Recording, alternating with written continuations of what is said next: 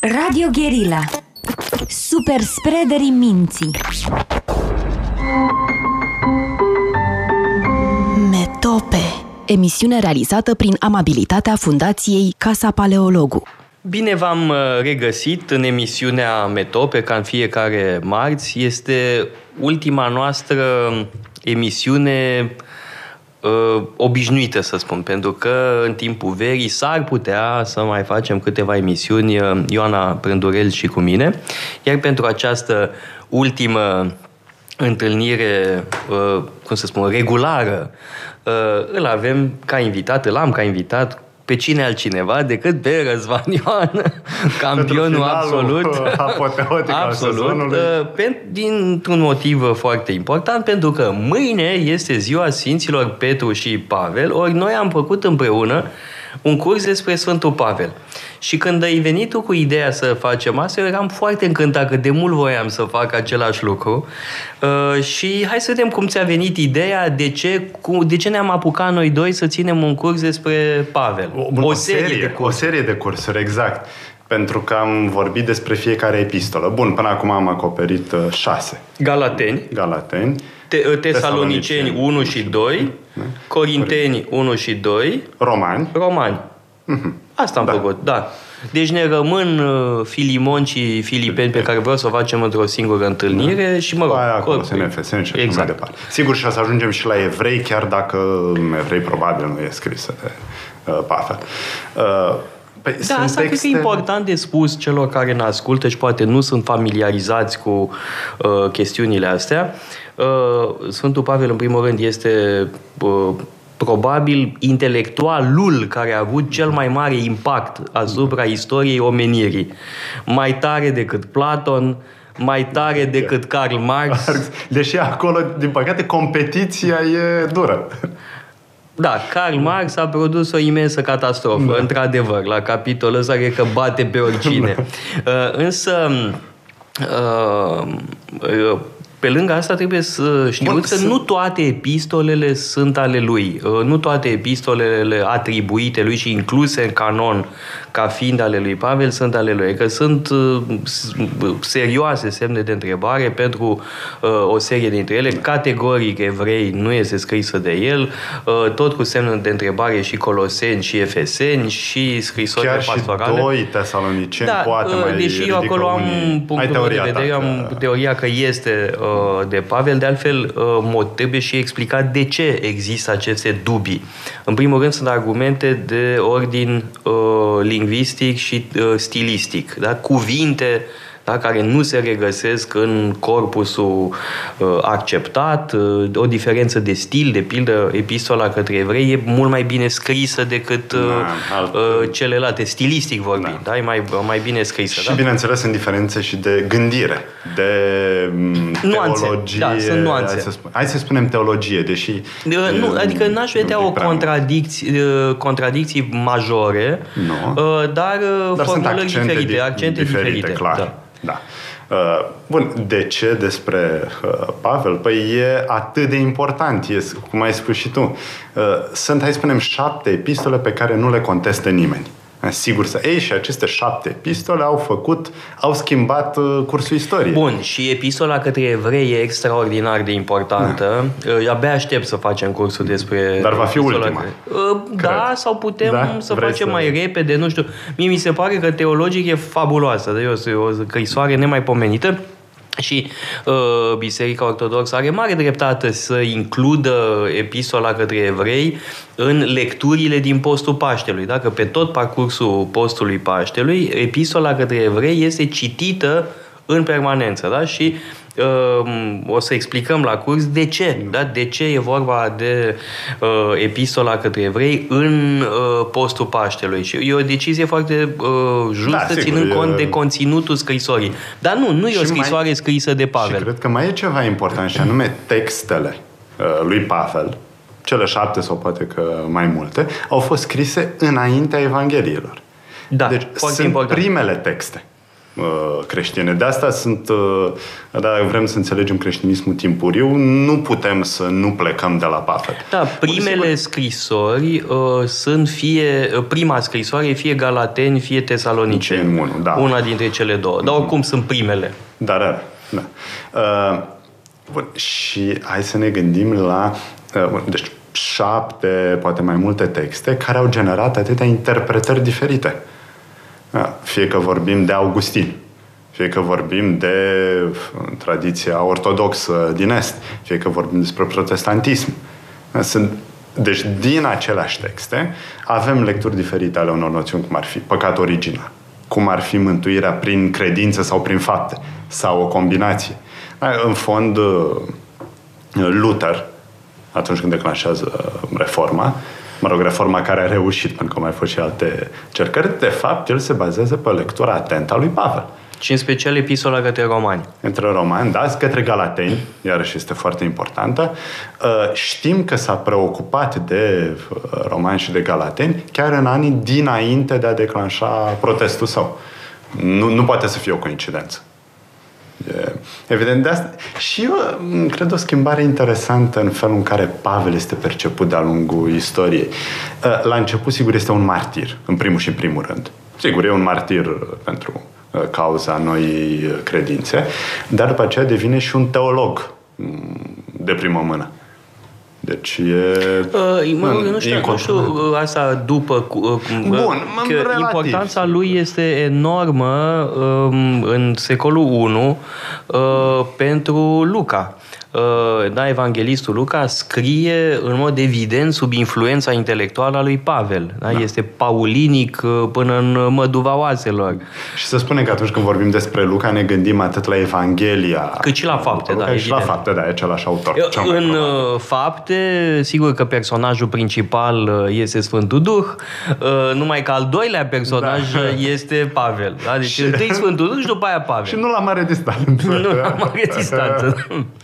Da. da, e logic pentru gândirea lui Luca, pentru că uh, mai întâi uh, ne spune în Evanghelie cum a ajuns Isus la Ierusalim, mesajul, vestea cea bună, după care uh, mesajul evanghelic se duce spre întreaga lume. De la Ierusalim către Roma și către restul e, Și atunci, bineînțeles, Pavel fiind apostolul neamurilor, universal, evident că el trebuie să fie... Da, trebuie spus puțin mai mult și despre uh, personajul Pavel. Trebuie să spun că mie mi-e foarte simpatic. Da, e un personaj. Uh, lui uh, Nice sau lui Cioran le era deosebit de antipatic. Dar nu cred că au deloc dreptate. Ehm, e, e simpatic, e, ehm, se enervează și când îi sare muștarul, e foarte, foarte simpatic, da? când îi ia la șuturi pe galateni. De Cred pildă. că aia e pistola cea mai dură. Ehm, da, dar și când îi face proști, da? da. După aia, în alte scrisori, este foarte cum se cade, foarte mămos chiar, da? E ca o cloșcă cu pui, da, așa. Ca o doică. Da, ca o mamă, ca o, și în scrisoarea către tesaloniceni și în uh, cele către corinteni uh, și um, uh, e formidabil. Da? Omul Pavel este absolut fascinant. Da? da Cum nu știu dacă crede simpatic. în misiunea lui. Mie mi-e simpatic. Da, cred că e un cuvânt cam prea Mie mi-e simpatic. Puternic. Cum e, e, sau e prea admirabil. slab? Nu, e un tip admirabil, e un tip energic. Va, uh... Aha, tu ai viziunea asta de el ca erou ca un tip... Este, uh, în fond, Da, de acord. Dacă îți spun că e simpatic, pe... mie, mie îl, uh, când uh, îl citesc pe Pavel, parcă îl văd pe Steinhardt. Da. Și de aia mi-e simpatic. Da? E cumva o combinație dintre cei doi. Da, e, cred că pentru că nu mi-l imaginez pe Pavel ca un fel de Steinhardt, să știi. Nu mi se pare că au aceeași personalitate. Bun, evident, l-ai cunoscut pe Steinhardt, eu am doar imaginea uh, care a ajuns la mine prin intermediari. Uh, Uh, dar Pavel este un tip care uh, trebuie să se miște tot timpul. N-are Sitzfleisch, da. Uh, da. E tot exact. timpul în mișcare, da. Da, e, n-are stare. Bun, dar asta e normal, altfel n-ar putea să jucă mesajul în primul rând în afara, în Palestine, a țării sfinte. Nu ajunge până la Roma, ușor discutabil, hai să zicem că ajunge până la Roma și există acea posibilitate să meargă până în Spania. Da, nu aici iarăși trebuie făcute acolo. câteva precizări, pentru că în uh, epistola către romani, Pavel spune că are de gând să meargă în Spania. Uh, da, și le spune, o să vin pe la voi în drum spre Spania. În subtext nu o să vă stau prea mult pe cap. Uh, în faptele apostolilor însă totul se termină la Roma. Și nu se termină cu uciderea lui Pavel. Da, îl vezi acolo, stând în condiții destul de bune, Uh, de vorbă cu, uh, mă rog, cu evrei, cu creștini, cu da. de toate, da? E, uh, e, e un happy end în faptele apostolilor. Apoi, tradiția a vorbit despre martiriu lui Pavel, la care e absolut incert. Da, la, la Roma există Bazilica San Paolo Forile Mura, unde ar fi fost el executat. Uh, prin tăierea capului. Da, asta este o tradiție care nu poate fi verificată. Da. Acum, când vorbeai despre uh, Pavel ca fiind uh, simpatic, mă gândeam la tablou pe care l-ai pus pe Facebook, autoportretul lui Rembrandt. Rembrandt ca Apostol Pavel. Și, într-adevăr, acolo, în viziunea lui Rembrandt, Pavel este un tip cum se cade. Bun, un bătrânel bun, care sigur, ne privește înțelegător. Își dă seama, mă rog, înțelege foarte bine lumea, înțelege foarte bine uh, scăderile fiecăruia și... Acolo e un bătrânel în uh, autoportretul lui Rembrandt pe care l-am văzut la Rijksmuseum la uh, Amsterdam. Uh, însă e un alt tablou uh, extraordinar al lui uh, Pavel uh, la Milano, la Galeria Brera, uh, Uh, e un tablou fabulos de Guido Reni în care îl vedem pe Pavel certându-l pe uh, Petru. Și asta evident se referă la al doilea capitol din uh, epistola către Galateni, da? unde Pavel spune că l-a muștruluit pe Petru, că l-a luat la șuturi, nu spune că Petru ar fi răspuns ceva. Uh, bun, asta e versiunea Bun, lui Pavel. Dar uh, uh, în tablou îl vedem pe Petru uh, mai în vârstă, mult mai în vârstă decât Pavel și Pavel tânăr, da? Și îi uh, spune cum stau lucrurile. Da. Uh, Bun, acum cred că e alegerea pictorului. Îl prezintă pe Pavel așa cum îl prezintă Rembrandt sau îl prezintă mai tânăr, activ, eventual în momentul uh, convertirii, atunci când, are, uh, când îi apare Iisus pe drumul Damascului. Uh, asta se întâmplă la, la Caravaggio. Bun, tablou. e faimosul tablou din Santa Maria uh, del Popolo. Sau la, la Bruegel. E același moment. Uh-huh. Uh, Dar cred că cele mai frecvente reprezentări ale Sfântului Pavel sunt pe drumul Damascului, Pos... uh, care, atenție, se află doar la Luca, doar în faptele apostolilor. Pavel nu vorbește de drumul Damascului. Mm-hmm. Vorbește de o experiență mistică, dar nu de uh, un drum al Damascului. Numai că, sigur, spune că i-a prigonit pe creștini la un moment dat. După da, care deci informațiile astea se coroborează, da. da. Uh, nu, nu mai știu unde e tabloul lui Bruegel, dar o să ghicesc la Viena. De ce? Pentru că cele mai multe tablouri ale lui Bruegel sunt general la Viena, așa cum în cazul lui Bosch, dacă nu știu unde e un tablou. Madrid. Madrid, da, exact. e cel mai probabil. Și interesant, bun, felul în care Bruegel îl prezintă, uh, e mișto. Bun, Pavel este în centrul tabloului. Numai că Bruegel are mereu figuri foarte mici, are miniaturi. Și atunci îl pierzi. Nu, nu vezi de prima dată atunci când privești tablou unde este exact Pavel. Da? Te uiți la titlul tabloului, știi că trebuie să apară Pavel pe undeva, dar nu-l vezi, se pierde în mulțime. Și nu e singura dată când Bruegel face treaba Da, asta. e căzut la pământ? E sau? căzut la pământ, Aha. da. Și nu e singura dată când Bruegel face treaba asta. Uh, și în alte tablouri religioase, Iisus, Ioan Botezătorul, ideea fiind că un moment din ăsta religios, sigur, nouă ni se pare foarte important. Dar uh, în momentul respectiv, în timpul respectiv, pentru contemporan, nu ar fi aflat sau ar fi fost ceva, un alt eveniment. Bun, dar tot uh, Bruegel a făcut uh, tabloul ăla de la Bruxelles cu Icar da, Icar uh, cade în mare și nimeni nu-și dă mm-hmm. seama că a căzut da. Icar în mare. Da. Și sigur. Asta este, cred că, o temă la Bruegel, uh, o temă importantă, da. o temă recurentă. Da? Că cele mai importante evenimente uh, trec neobservate pentru contemporani. De fapt, e o idee foarte da. profundă. Mm-hmm. Cine știe ce evenimente capitale s-au întâmplat fără ca da. noi să ne fi dat seama. da. Și mai e ceva la Bruegel și anume uh, bineînțeles, referința este la prigoana uh, lui Pavel, felul în care prigonea pe creștini. Și Iisus, bineînțeles, îi spune Pavel, Pavel, de ce mă prigonești? Uh, Bruegel se gândea la ce se întâmpla în țările de jos în momentul în care trăia el, pentru că uh, spaniolii care aduseseră Inchiziție, evident, încercau să reprime reforma protestant. Deci este mereu un, este un, și un substrat politic la Bruegel întotdeauna. Toate da, hai să vedem uh, după pauza publicitară, în curând cred că trebuie să facem pau- pauză sau e prea devreme pentru pauză? Ah, mai sunt două minute. Rar se întâmplă uh, să dau uh, semnalul înainte. Ar trebui să ne gândim care sunt motivele pentru care Pavel e atât de important. Da? Să enumerăm câteva motive uh, esențiale. Prima care îmi vine în minte este universalismul. Da? Când Pavel spune în epistola către Galateni, nu mai există nici evreu, nici uh, grec, uh, nici bărbat, nici femeie, nici sclav, nici om liber, toți suntem una în fața lui Dumnezeu. Da? Este uh, o proclamare a universalismului da? și a egalității radicale în fața lui Dumnezeu care nu are precedent. Da? Deci asta ar fi, uh, cred, uh, un motiv extrem de important. Numai că aici trebuie să menționez și faptul că din punct de vedere politic, Pavel era un conservator. Adică, sigur, a, spune, uh, și, eu tind, să, și eu tind să cred asta, îmi convine. Da? Uh, întotdeauna mă rog, eu nu îmi place o lectură. Îmi convine neapărat, ci cred da. că asta e în uh, text. Da, dar pe de altă parte, cred că avem o, totuși o critică a sistemului, ca să spun așa. Nu, nu ești convins nu, de asta? Nu, nu sunt convins pentru că în această perioadă, pentru un nou creștin, a doua venire era aproape. Ceea ce înseamnă că singurul obiectiv era mântuire și ordinea socială nu trebuia modificată, pentru că oricum va veni Isus a doua ori, oricum se va schimba lumea, se va noi lumea. Deci de ce să ne batem capul cu transformări sociale și politice? Da, a Așa venit uh, eshatonul, eshatonul e... Uh, publicitar și reluăm uh, peste câteva minute. Radio Guerilla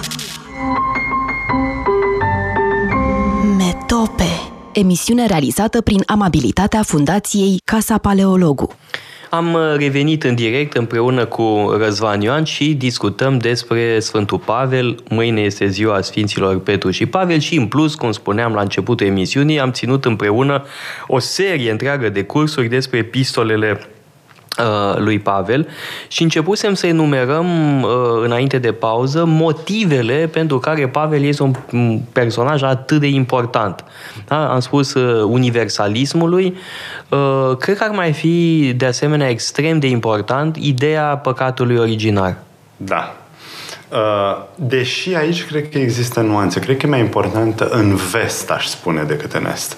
Asta e impresia mea, că în teologia mm, bisericilor din Est, păcatul original e mai puțin discutat sau este o piatră mai mică de încercare. Pentru că, de fapt, problema păcatului original este, ok, dacă într-adevăr natura noastră este căzută, și păi, ni evident că e căzută. Și ni s-au deformat voința și inteligența. Mai putem noi să facem ceva pentru mântuirea noastră sau suntem complet dependenți de intervenție divină, de har?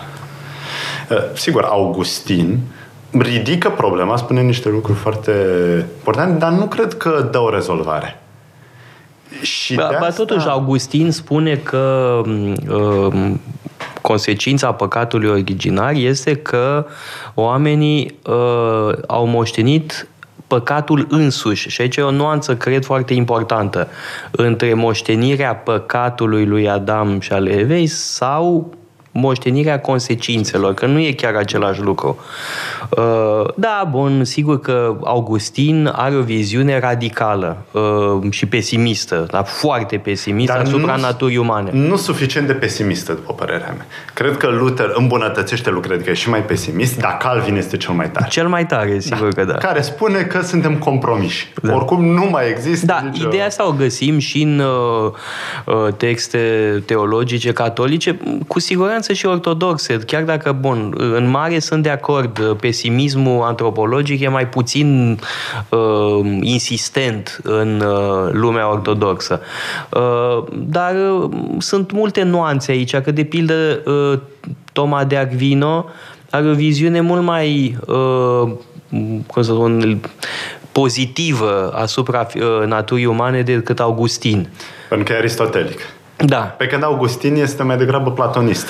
Asta e interesant, cred că e o distinție interesantă între, de fapt, filiera platonică și cea aristotelică. Filiera platonică care e mai pesimistă și vede mai da, clar imperfecțiunea. Nu neapărat pentru că Platon este așa, ci pentru că avem o lectură uh, creștină sau uh, o lectură a lui uh, Platon care pune accentul pe conflictul dintre materie și spirit da. sau dintre ființa da. trupească și ființa spirituală. Cred că suntem de acord că, bun, Platon este mult mai complex, dar cred că există da. totuși la Platon mai mult pesimism da, în da, uite, pe de altă parte, platonism cu Toptanul găsim și în teologia ortodoxă. Da. Uh, și cu toate astea nu ai neapărat aceleași accentuare uh, a nevolnicii da. naturii umane. Adică, da. bon, nu știu, Grigore de Nisa să dăm un exemplu, uh, da, Grigore de Nisa este platonic cât în cape. Uh, da, este și influențat de Origen, dar la el pesimismul antropologic nu apare sau nu, nu e marcat așa cum este la Augustin. Și uh, acum, prin uh, Augustin, Pavel exercită o influență colosală, da? pentru că avem filozofi uh, de prim rang uh, care moștenesc această problematică. Uh, Kant, de pildă, Pascal, Kierkegaard. Da? Kierkegaard e paulinic cât în cap, adică toate cărțile importante ale lui Kierkegaard au o frază din Pavel undeva da. în spate. Heidegger. Uh, Heidegger, absolut. da, absolut. Pe filiera Pascal, Augustin. Absolut. Pe filiera existențialistă, da, evident că uh, uh, Heidegger, el însuși este foarte influențat de Pavel, uh, chiar și uh, Carl Schmitt, da, de care m-am ocupat, evident că uh, este mu- mult, uh, nu zic influențat, dar are în minte pe Pavel. Nu doar când vorbește de catehon. Uh, Ai referința. Ajungem și la catehon imediat, da? Uh, neapărat trebuie să vorbim de da. catehon, da. pentru că avem de a face cu tot felul de ca, uh, catehoni imaginari în uh, zilele noastre, tot felul de nebuni care se cred catehoni. Da? Și trebuie combătută această uh, epidemie de catehonită. Da. Uh, neapărat să reluăm chestiunea, însă uh, la Carl Schmitt, de pildă, uh, Uh, păcat originar este uh, turnesolul pentru a delimita și a clasifica doctrinele politice. Uh, Schmidt spune că în, în toate doctrinele, toate ideologiile și curentele politice se poziționează față de problema păcatului originar. Mi se pare o teză extraordinar da. de puternică, da? Mă rog, dreapta autoritară, să spunem, consideră că omul este căzut, tâmpit, nevol nevolnic, uh, cu panșante mizerabile și atunci e nevoie de o autoritate fermă care să restrângă aceste Deși putem uh, negative. ridica întrebarea, ok, cine exercită acea autoritate? Pentru că dacă toți oamenii sunt căzuți, toți oamenii suferă de păcat original, atunci mai putem avea vreo autoritate care să spere că e dreaptă? Hm. Bun, dar e nevoie de autoritate. Da. Uh, iar viziunea conform căreia omul e bun de la natură și îl strică societatea, evident că este alfa și omega a tuturor uh, uh, curentelor stângiste. Da, sau... bun, de care pleacă de la Rousseau. Sigur, dar nu l-aș reduce pe Rousseau Evident că nu. Rousseau e mai mult da. decât atât. Da. da. E un gânditor mult prea interesant ca să poată da, fi și redus. De fapt, la... de fapt e de ai noștri Rousseau. Adică... A, așa departe n-aș. Ba, da, da, eu mă simt foarte apropiat de Rousseau, îmi place da. foarte mult. Mai ales în ce privește educația, cred. Da. Da, dar asta pentru că nu vorbește suficient despre păcat originar. Da. Da, Emil mi se pare prea optimist. Categoric. Mm. Uh, și mai e un lucru, el face această distinție între uh, amur propriu și amur de soa, care presupune că amur de soa, am, uh, iubirea de sine, e bună. Da. Uh, amorul propriu e uh, rău și are pasaje împotriva amorului propriu în A, Emil, da, categoric. Da, da. da, spune cum trebuie evitat ca amorul propriu să crească și să sufoce ființa morală.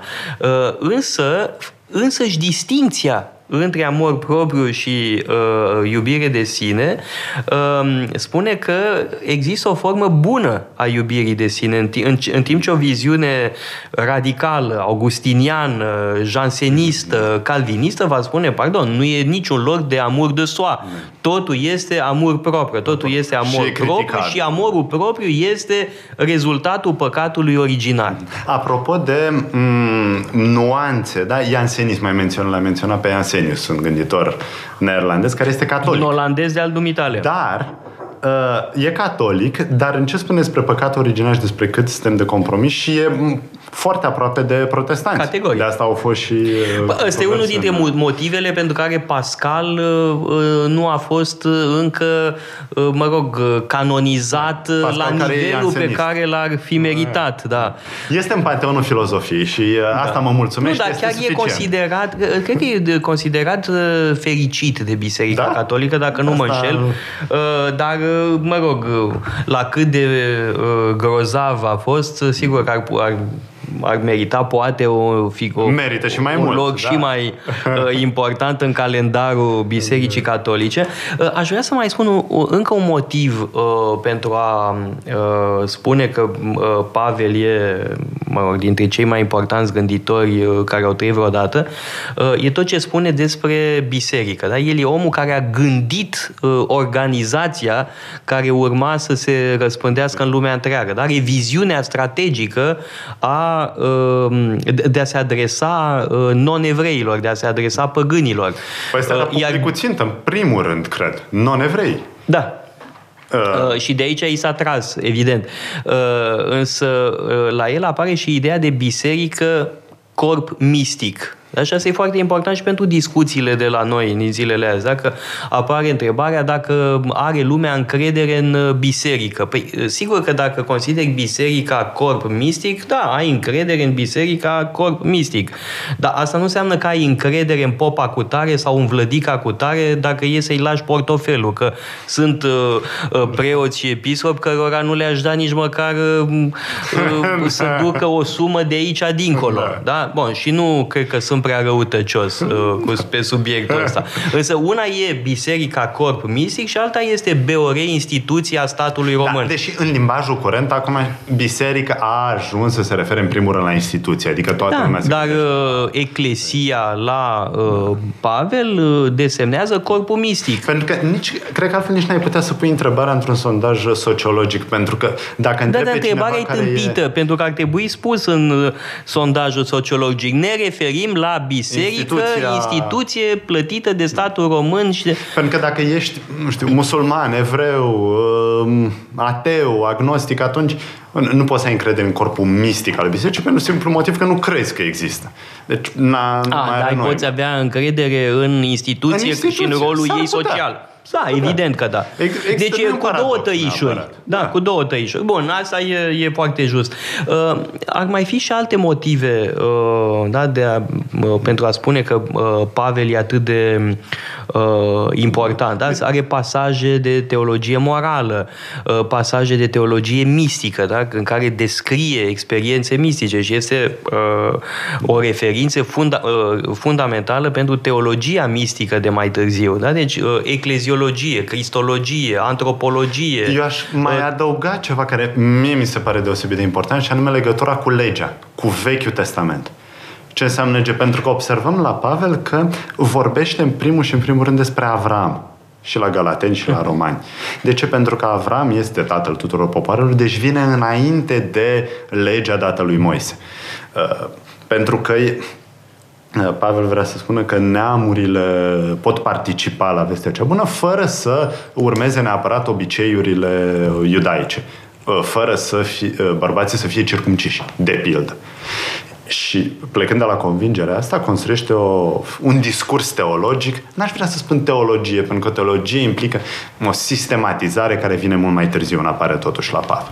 Dar un discurs teologic uh, foarte interesant despre relația dintre credință și lege, dintre Vechiul și Noul Testament.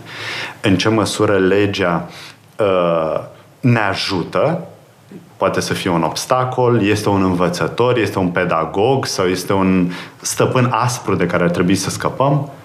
Ba chiar are formulări paradoxale în care legea generează păcatul.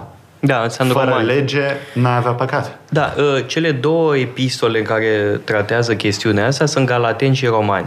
Ă, și pasajele cele mai ă, dificile sunt în Romani, dar mai complexe. Da, dar mai polemic e în Galateni. În Galateni e asta, asta foarte e un polemic. Alt da. lucru interesant la Pavel și anume tocmai dimensiunea asta de polemist. de, bun, e o practică comună în filosofia antică, paresia, adică discursul franc. Și felul în care discursul franc ar trebui să mod, îi modeleze pe discipoli. Să modeleze pe discipoli, să-i modeleze și pe profesori, pe maestri. Pentru că ei au datorie atunci când practică acest discurs. Odată să îl practice cu măsură, să știe cât de dur poți să fii cu un învățăcel. Pentru că sunt personalități diferite. Uh-huh. Să știe să și suporte uh, un astfel de discurs franc atunci când ei sunt criticați. Uh, E, uite, amicul meu Filodemus, despre care știi că îmi place foarte mult, are un tratat, s-a păstrat parțial, despre discursul franc, despre paresia.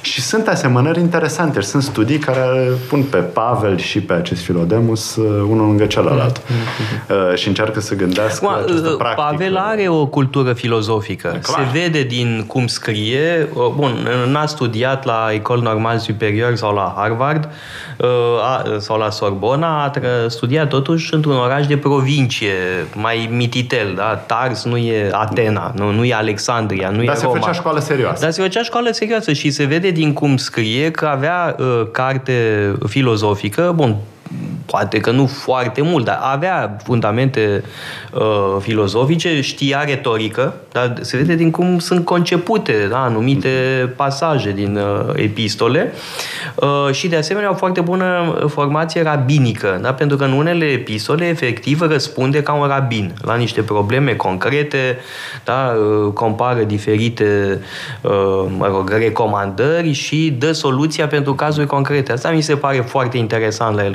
Combinația asta da, de uh, cultură uh, greco-romană și uh, iudaică totodată. Uh, ceea ce era în fond de bonton pentru un intelectual a celor vremuri, pentru un evreu care ar fi cunoscut și tradiția elenistică, tradiția romană. Gândești la Flavius Iosefus, de pildă, mm, e aceeași uh, atitudine sincretică universalistă, antidot pentru cei care cred că uh, credința mm, ortodoxă creștină este, de fapt, restrângerea la un spațiu foarte îngust, un spațiu cultural foarte îngust, uh, român, dacic pentru unii. Ei, de fapt, sunt contrari spiritului. Rezan, tu ești de la Galați, ar trebui să fii de acord cu Funar care spune că Isus era un dac de la Galați. da. Um, însă, hai să vorbim puțin de catehon, uh, că acest uh, concept misterios se află în a doua epistolă către tesaloniceni uh, epistola către tesaloniceni e contestată. Însă, bun, convingerea mea este că totuși e uh, scrisă de Pavel, dar nu reiau acum argumentele mele și oricum nu contează atât de mult. Uh, însă, uh, catehonul desemnează acea forță sau acea persoană care întârzie sfârșitul lumii, care întârzie venirea anticristului. Uh, și asta a generat uh, o literatură exegetică imensă. Da? Ce e catehonul? Cine e catehonul? Ce o fi exact? Cel mai amuzant e răspunsul lui Augustin. Augustin spune, da, Pavel se adresa tesalonicenilor și tesalonicenii știau la ce se referea. Dar noi nu știm, așa că mai bine tăcem din gură. Eu credeam că o să spui că cel mai amuzant răspuns este al lui Lavric. Că aurul este da, catehonul. Da, nu e singur că și Dugin spune despre Putin că e catehonul sau că Rusia este catehonul.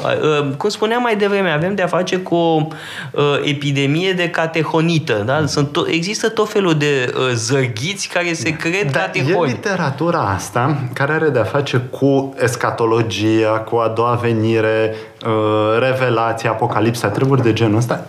Ele dau naștere la cele mai aberante interpretări. Da, numai că Eu textul, da, numai că textul, da, evident că da, există tipul apocalipticului. Da? E, o, e o categorie, da? apocalipticul, da? care e mereu uh, speriat că vine sfârșitul lumii sau, că va, sau din potrivă bucuros că vine justa judecata lui Dumnezeu. Și au existat apocaliptici de genul ăsta pe, din, uh, pe tot parcursul uh, istoriei creștinismului. Însă epistola lui Pavel către tesalonicene, a doua epistolă, este foarte subtilă. pentru că ne arată în primul rând, el nu folosește termenul de anticrist, uh, ci fiul fără de lege. Uh, în uh, Apocalipsă, în capitolul 3, uh, avem descrierea fiarei fiara dinspre mare, da? care ulterior a fost identificată cu Anticristul. Dar, dar nici uh, Apocalipsa, nici epistola către Tesalonice nu folosesc termenul Anticrist. Termenul Anticrist apare în, epistola, în epistolele lui Ioan. Da? Însă exegeza uh, creștină, tradiția exegetică creștină a stabilit o legătură între cele trei uh, ocurențe uh, ale temei. Numai că dacă comparăm uh, pe Pavel cu Apocalipsa, vedem o mare diferență, pentru că în Apocalipsă uh, fiara este feroce, da? este un animal tiranic, da? avem un anticrist tiran, în timp ce la Pavel avem un anticrist seducător uh, și impostor. Da? Ce este anticristul? Mă rog, fiul fără de lege. Este un impostor. Este impostorul cu I mare impostorul prin excelență. De-aia, atenție mare la impostori, că mă au ceva anticristic. și la plagiat. la plagiat. da, cine știe, că în fond uh, anticristul plagiază pe Hristos. Asta da. e tema uh, pe care o găsim de pildă într-un text genial al lui uh, Soloviov. Da, anticristul lui Soloviov este un plagiator genial, da, este un tip care îl plagiază pe Isus, dar cu mici diferențe. Pe aici, pe acolo, și anume prin punctele esențiale. Diferența dintre un plagiator de geniu și un ordinar este că un plagiator ordinar s-ar putea nici măcar să nu-și dea seama. Păi cum erau plagiatorii, plagiatorii ordinari pe care ai avut ca studenții la Universitatea București? Mă rog, vor, mă gândeam în primul rând la adulți. Sper că acei studenți care au plagiat să își învețe lecția și să nu mai facă.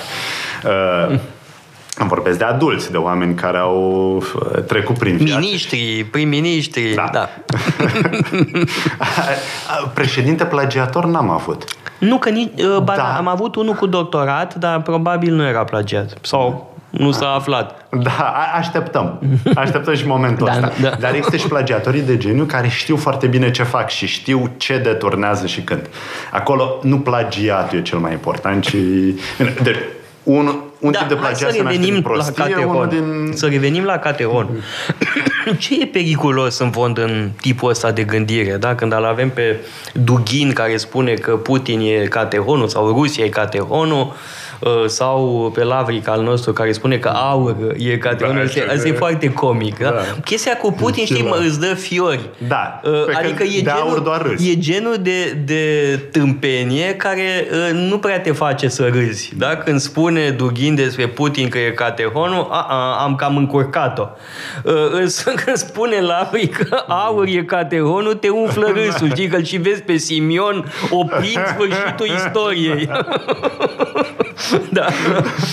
Uh, bun, pe mine mă îngrijorează în primul rând ca uh, cititor al uh, unor texte, mă, interesează, mă îngrijorează faptul că oamenii ăștia nu știu să citească și să interpreteze un text. Dar, sigur, într-un sens mai amplu, mă îngrijorează misiunea cosmică pe care și-o arogă unii oameni.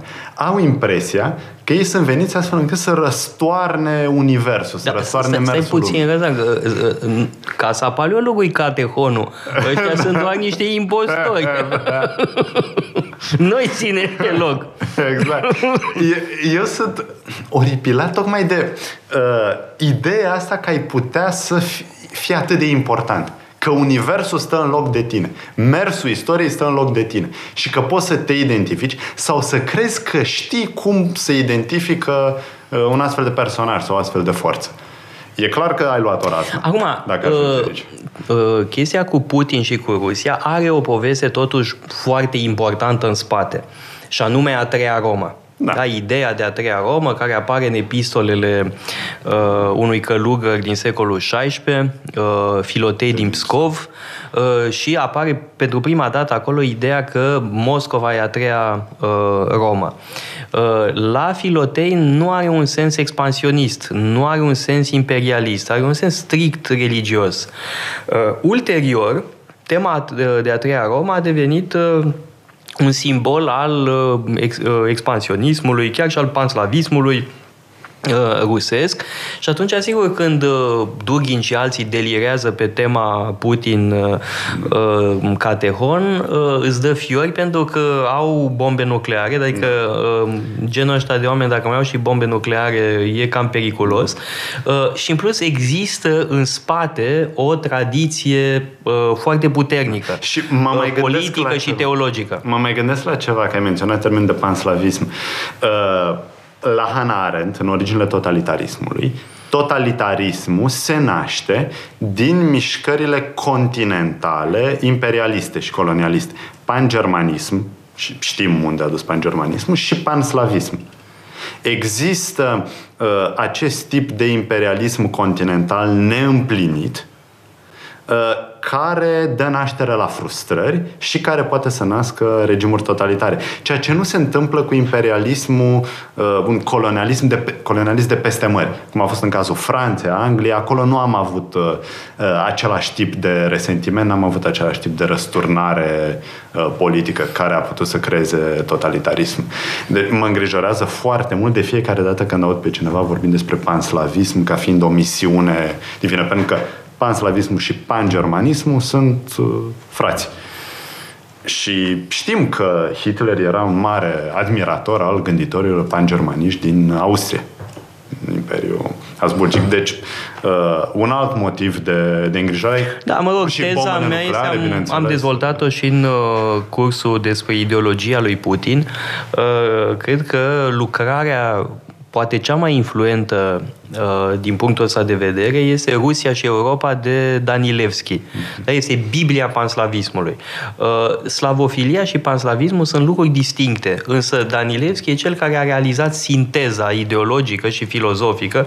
Uh, cartea lui Danilevski e pasionantă, este o carte extraordinar de interesantă, însă acolo avem sinteza dintre panslavism și slavofilism. Da? Ne-am îndepărtat da, puțin de la da. Pavel, hai să revenim la Pavel, uh, spuneam că uh, îmi e simpatic, mai e simpatic și pentru un alt motiv, că există un roman Uh, evident că e un roman, nu puțin probabil să fie uh, mult adevăr în el, dar e o, uh, un roman superb, un roman de dragoste, avându-l pe Pavel uh, drept protagonist. Și e vorba de viața Sfintei Tecla.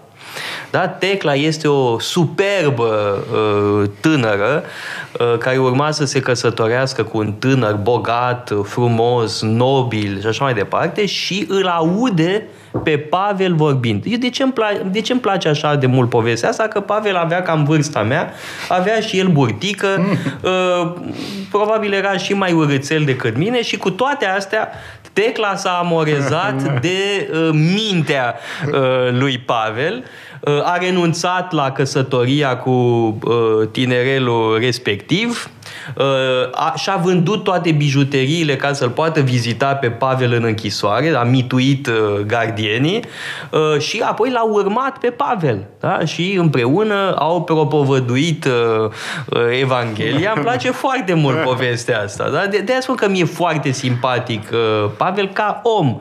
Mi-e drag, mi-e simpatic. Inclusiv întâmplarea de la Atena Elena, cum au făcut ăia mișto de el acolo. Cred că trebuie să facem o mică pauză publicitară și revenim pentru concluzii. Metope Emisiune realizată prin amabilitatea Fundației Casa Paleologu.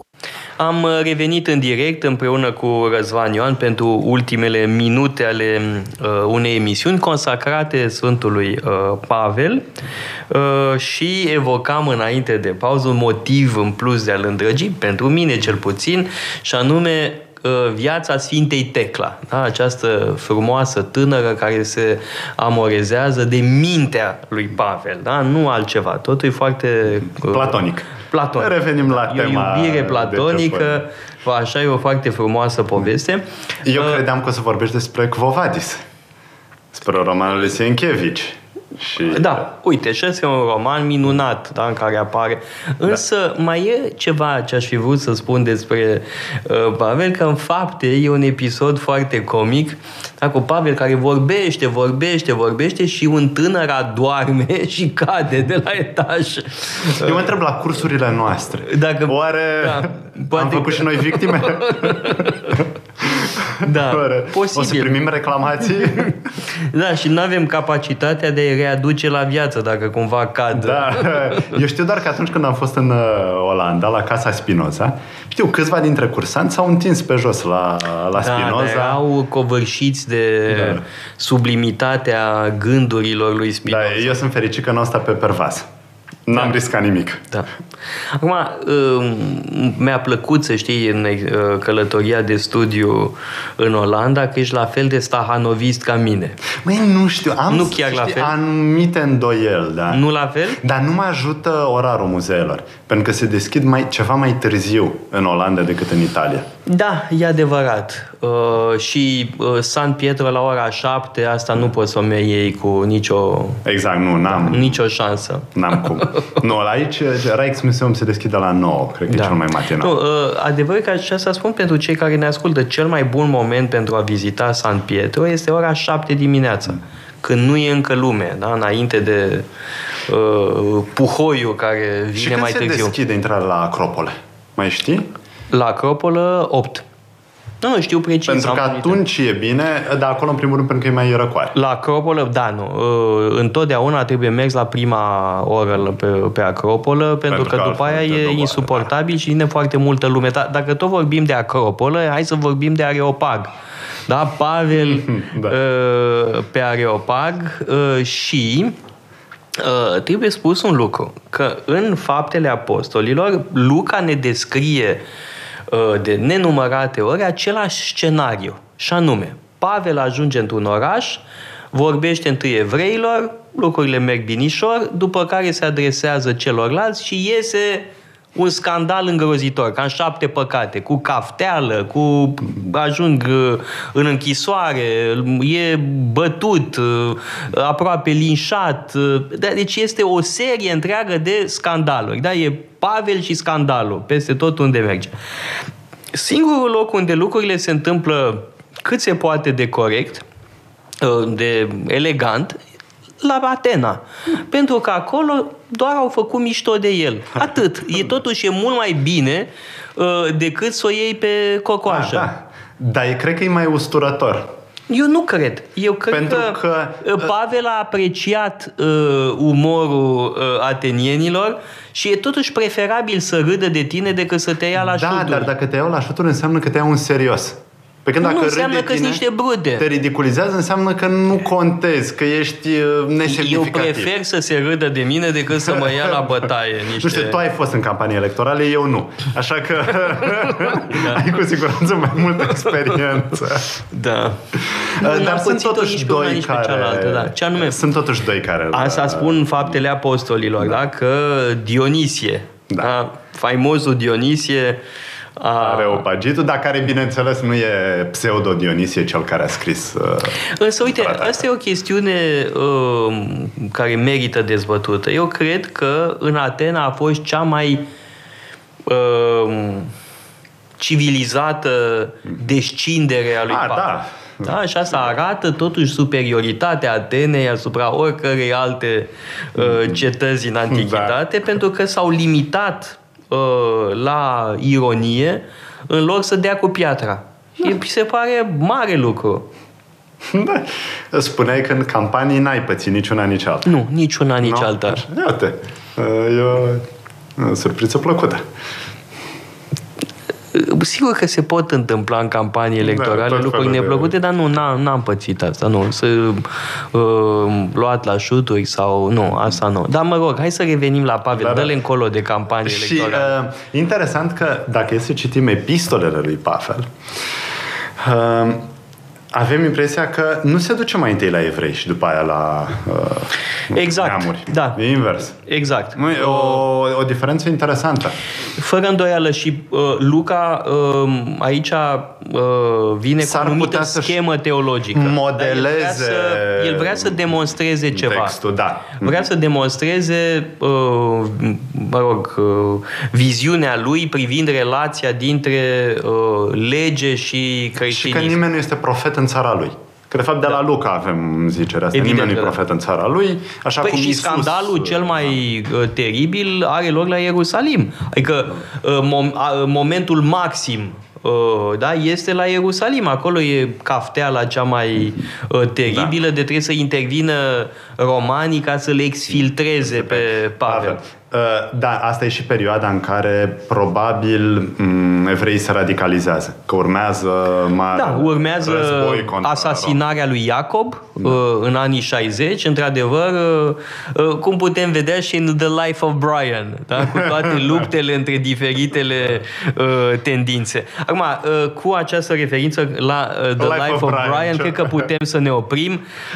Mulțumesc tare mult pentru prezența în această ultimă întâlnire întâlnirea emisiunii Metope, uh, dar reluăm, uh, spuneam, pe parcursul verii, cred eu.